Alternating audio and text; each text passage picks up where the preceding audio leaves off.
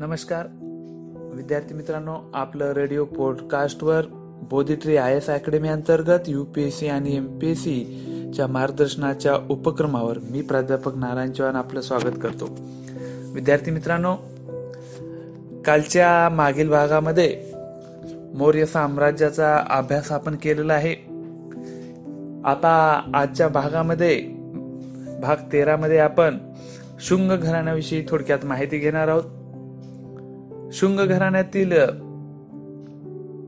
राजे म्हणजेच पुष्पमित्र शुंग हे मौर्य घराण्यात सेनापती या पदावर होते. मौर्यांचा शेवटचा राजा म्हणजे बृहदस्त यांच्या सैन्याचे सेनापती असलेले पुष्पमित्र सिंग यांनी शुंगाने बंड करून बृहदस्ताची हत्या केली आणि स्वतः राजे झालेले आहेत. याच कालखंडामध्ये भारतीय उपखंडाचा जो काही वायव्य भाग आहे त्या भागामध्ये छोटी छोटी ग्रीक राज्य होती किंवा राज्य होती. तर या राजांनाच इंडो ग्रीक राजे असे म्हणायचे. इंडो ग्रीक राजे किंवा ग्रीक परंपरेनेच भारतीय नाण्यांचा जो काही इतिहास आहे ते दिलेला आहे. एका बाजूला देवतेचा फोटो एका बाजूला राजाचे चित्र अशी ही परंपरा नाण्यांची परंपरा भारतामध्ये म्हणजे रुजलेली आहे ती म्हणजे ग्रीक परंपरेने रुजलेली आहे. इंडो ग्रीक राजांमध्ये मिनॅडर हा प्रसिद्ध राजा होता. या मिनॅडरनेच नागसेन नावाच्या बौद्ध भिक्खूसोबत बौद्ध तत्वज्ञानाशी बरीच चर्चा केलेली आहे. भारतीय इतिहासामध्ये या मिनॅडरलाच मिलिंदी या नावाने ओळखलं जाते आणि नागसेन आणि मिलिंद या दोघांच्या संभाषणातून जो काही संवाद निर्माण झालेला आहे त्या सर्व प्रश्नांची उत्तरांची दखल घेऊन मिलिंद पन्न नावाचा एक ग्रंथाची रचना करण्यात आलेली आहे. पन्न म्हणजेच पाली भाषेतील प्रश्न असा त्याचा अर्थ होतो. पुढे आपण बघूयात कुशान घराने भारतामध्ये प्राचीन कालखंडापासूनच निरनिराळे लोक टोळ्या करून आलेले आहेत. अशा टोळ्यांमध्ये मध्य आशियामधून आलेले काही लोक म्हणजेच कुशाण आहेत. इसवी सनाच्या पहिल्या शतकामध्ये वायव्य भागातून हे लोक आलेले आहेत आणि काश्मीर या राज्यामध्ये स्थायिक झालेले आहेत. भारतात सोने पाडण्याची किंवा सोन्याची नाणी पाडण्याची जी काही परंपरा आहे ती परंपरेची सुरुवात कुशाण राजांनी केलेली आहे.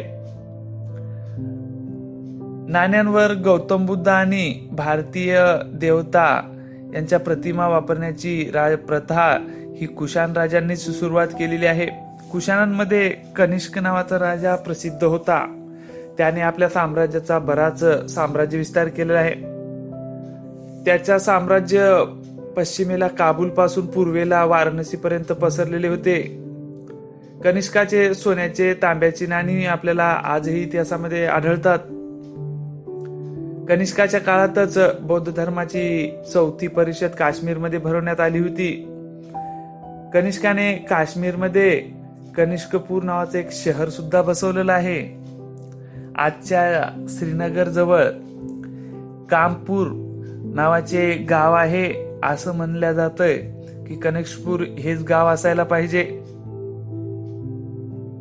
कनिष्काच्या काळात अश्वघोष नावाचा एक कवी सुद्धा राहिलेला आहे. त्याने बुद्ध चरित्र आणि वज्रसूची असे ग्रंथ त्या कालखंडात लिहिलेले आहेत. कनिष्काच्याच कालखंडात किंवा कनिष्काच्या दरबारात चरक नावाचा प्रसिद्ध वैद्य सुद्धा उपलब्ध होता. कनिष्काचा जर तुम्ही नाणे पाहिले तर कनिष्काच्या नाण्यांवर त्याने स्वतःची एका बाजूला प्रतिमा आणि त्याच्याखाली शाहो नानो शाहो कनिष्की कोशानो असा लेख कोरलेला आहे याचा अर्थ असा होतो राजाधिराज कनिष्क कुशान.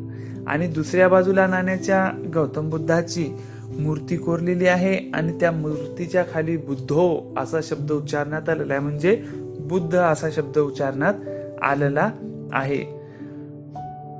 हे झालं कुशाण घराण्याचं. थोडक्यात आपण गुप्त घराण्याची माहिती घेऊयात. इसवी सनाच्या तिसऱ्या शतकाच्या शेवटी उत्तर भारतामध्ये गुप्त घराण्यात सत्तेला उदयाला आले होते. गुप्त घराण्याचा संस्थापक म्हणजे श्रीगुप्त हा होता. त्यानंतर समुद्रगुप्त आणि दुसरा चंद्रगुप्त हे गुप्त घराण्यातील सर्वात उल्लेखनीय राजे आहेत बघा. पहिला पाहूयात आपण समुद्रगुप्त. पहिला चंद्रगुप्त या राजाच्या कारकिर्दीतच चंद्र गुप्तच्या चार तर गुप्तांच्या राज्यविस्ताराची सुरुवात झालेली होती. आणि तीच रीग पहिल्या चंद्रगुप्तचा जो काही मुलगा आहे समुद्रगुप्त याने पुढे ओढलेली आहे. त्याने आसपासच्या राजांचा पराभव करून आपल्या साम्राज्याचा विस्तार करायला सुरुवात केलेली आहे. गुप्तांची सत्ता ही आसामपासून तर पंजाबपर्यंत पसरलेली होती.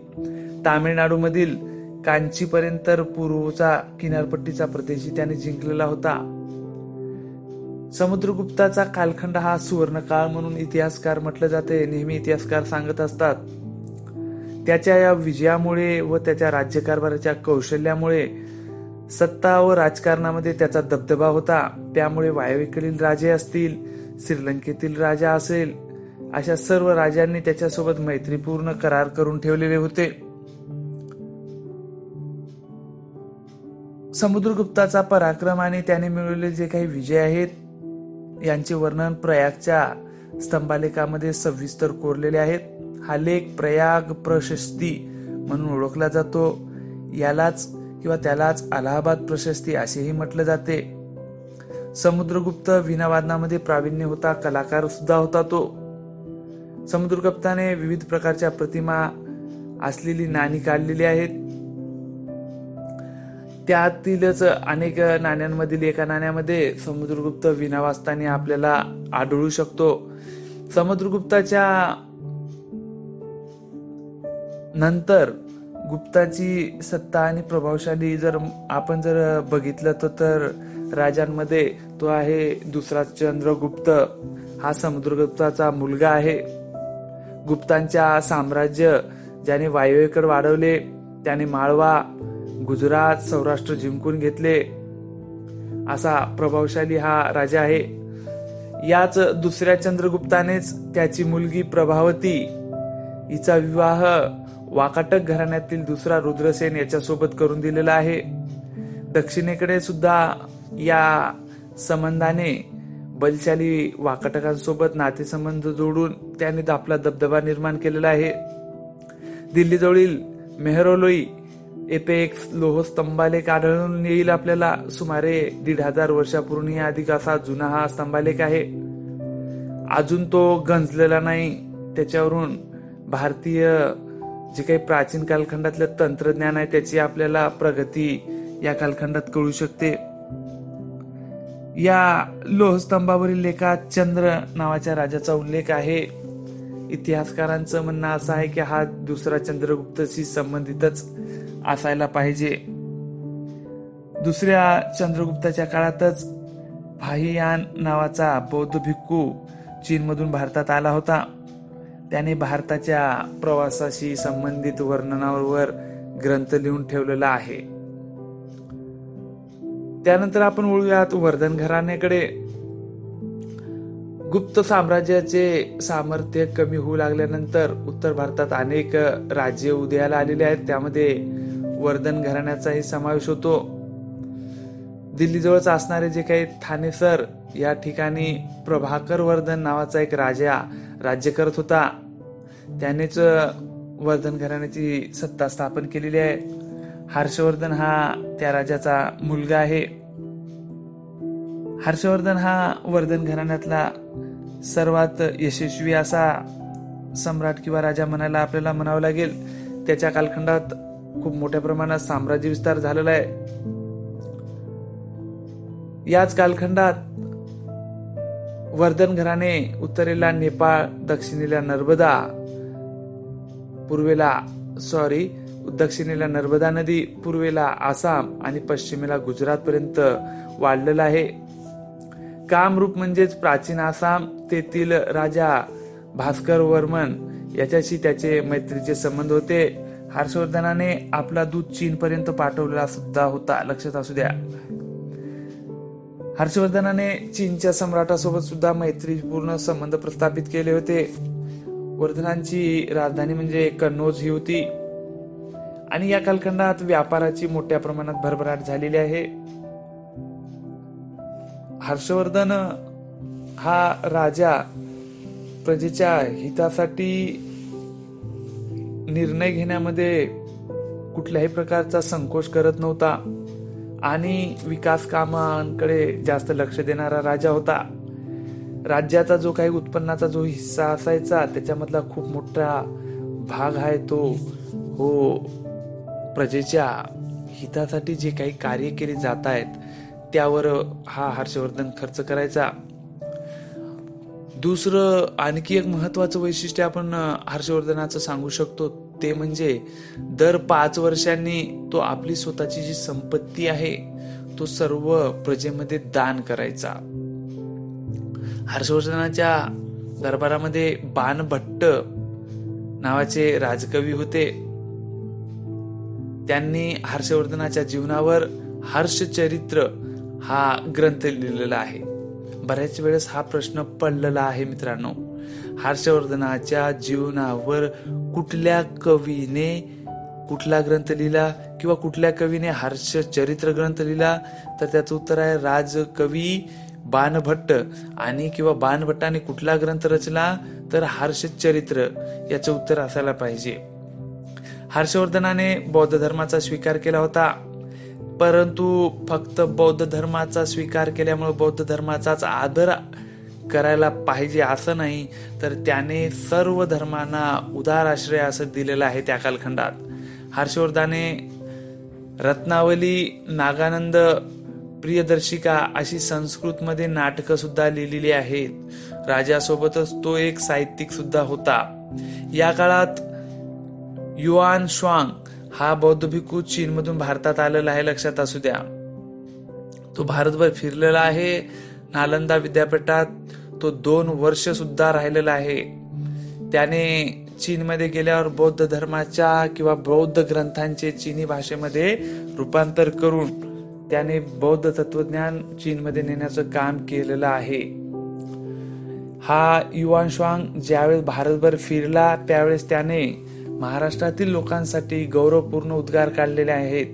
तो काय म्हणतो बघा महाराष्ट्राच्या लोकांसाठी? महाराष्ट्राचे लोक मानी आहेत. कोणी उपकार केले तर ते नेहमी स्मरतात.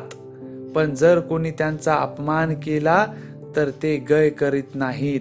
संकटात सापडलेल्या माणसांना आपल्या प्राणाचीही पर्वा न करतात ते मदत करतात. शरण आलेल्यास ते अपाय करीत नाहीत.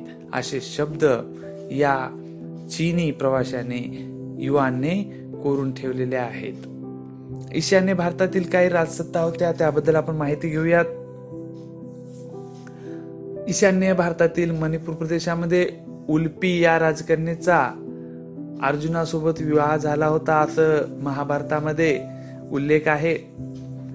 कामरूप हे राज्य इसवी सनाच्या चौथ्या शतकाला उदयाला आलेले आहे. पुष्पवर्मन हा कामरूप राज्याचा संस्थापक होय. समुद्रगुप्ताचा अलाहाबाद येथील जे काही स्तंभालेख आहे त्याच्यात याचा उल्लेख आढळून आलेला आहे. महाभारत आणि रामायण या महाकाव्यामध्ये कामरूपचा उल्लेख प्रज्ञ ज्योतिष या नावाने केलेला आहे. प्रज्ञ ज्योतिषपूर ही त्या राज्याची राजधानी होती. प्रज्ञ ज्योतिषपूर म्हणजेच आजचे आसाम राज्यातील गुवाहाटी शहर वय Periplus of the Erythraean Sea या पुस्तकात त्याचा उल्लेख किरिहा दिया म्हणजे किरात लोकांचा प्रदेश असा केलेला आहे. कामरूप राज्याचा विस्तार ब्रह्मपुत्रा नदीचे खोरे भूटान बंगालचा काही भाग बिहारचा काही भाग असा आहे. ईशान्य भारतातील कामरूप राज्यात युवान श्वांग गेला होता त्यावेळी भास्कर वर्मन हा देखील राजा होता त्या ठिकाणचा. आता ही माहिती झालेली आहे मौर्य साम्राज्याच्या नंतरची काही छोटी छोटी राज्य जी उदयाला आलेली आहेत. पुढील भागामध्ये आपण दक्षिण भारतातील जी काही प्राचीन राज्य आहेत त्यामध्ये चेरपांडे असतील चोळ घराणे असतील सातवान घराणे असेल वाकाट घराणे असेल चालुक्य पल्लव राष्ट्रकूट असतील याबद्दल उद्याच्या पाठामध्ये आपण माहिती घेऊयात. आजच्यासाठी आपण इथंच थांबूयात. नमस्कार.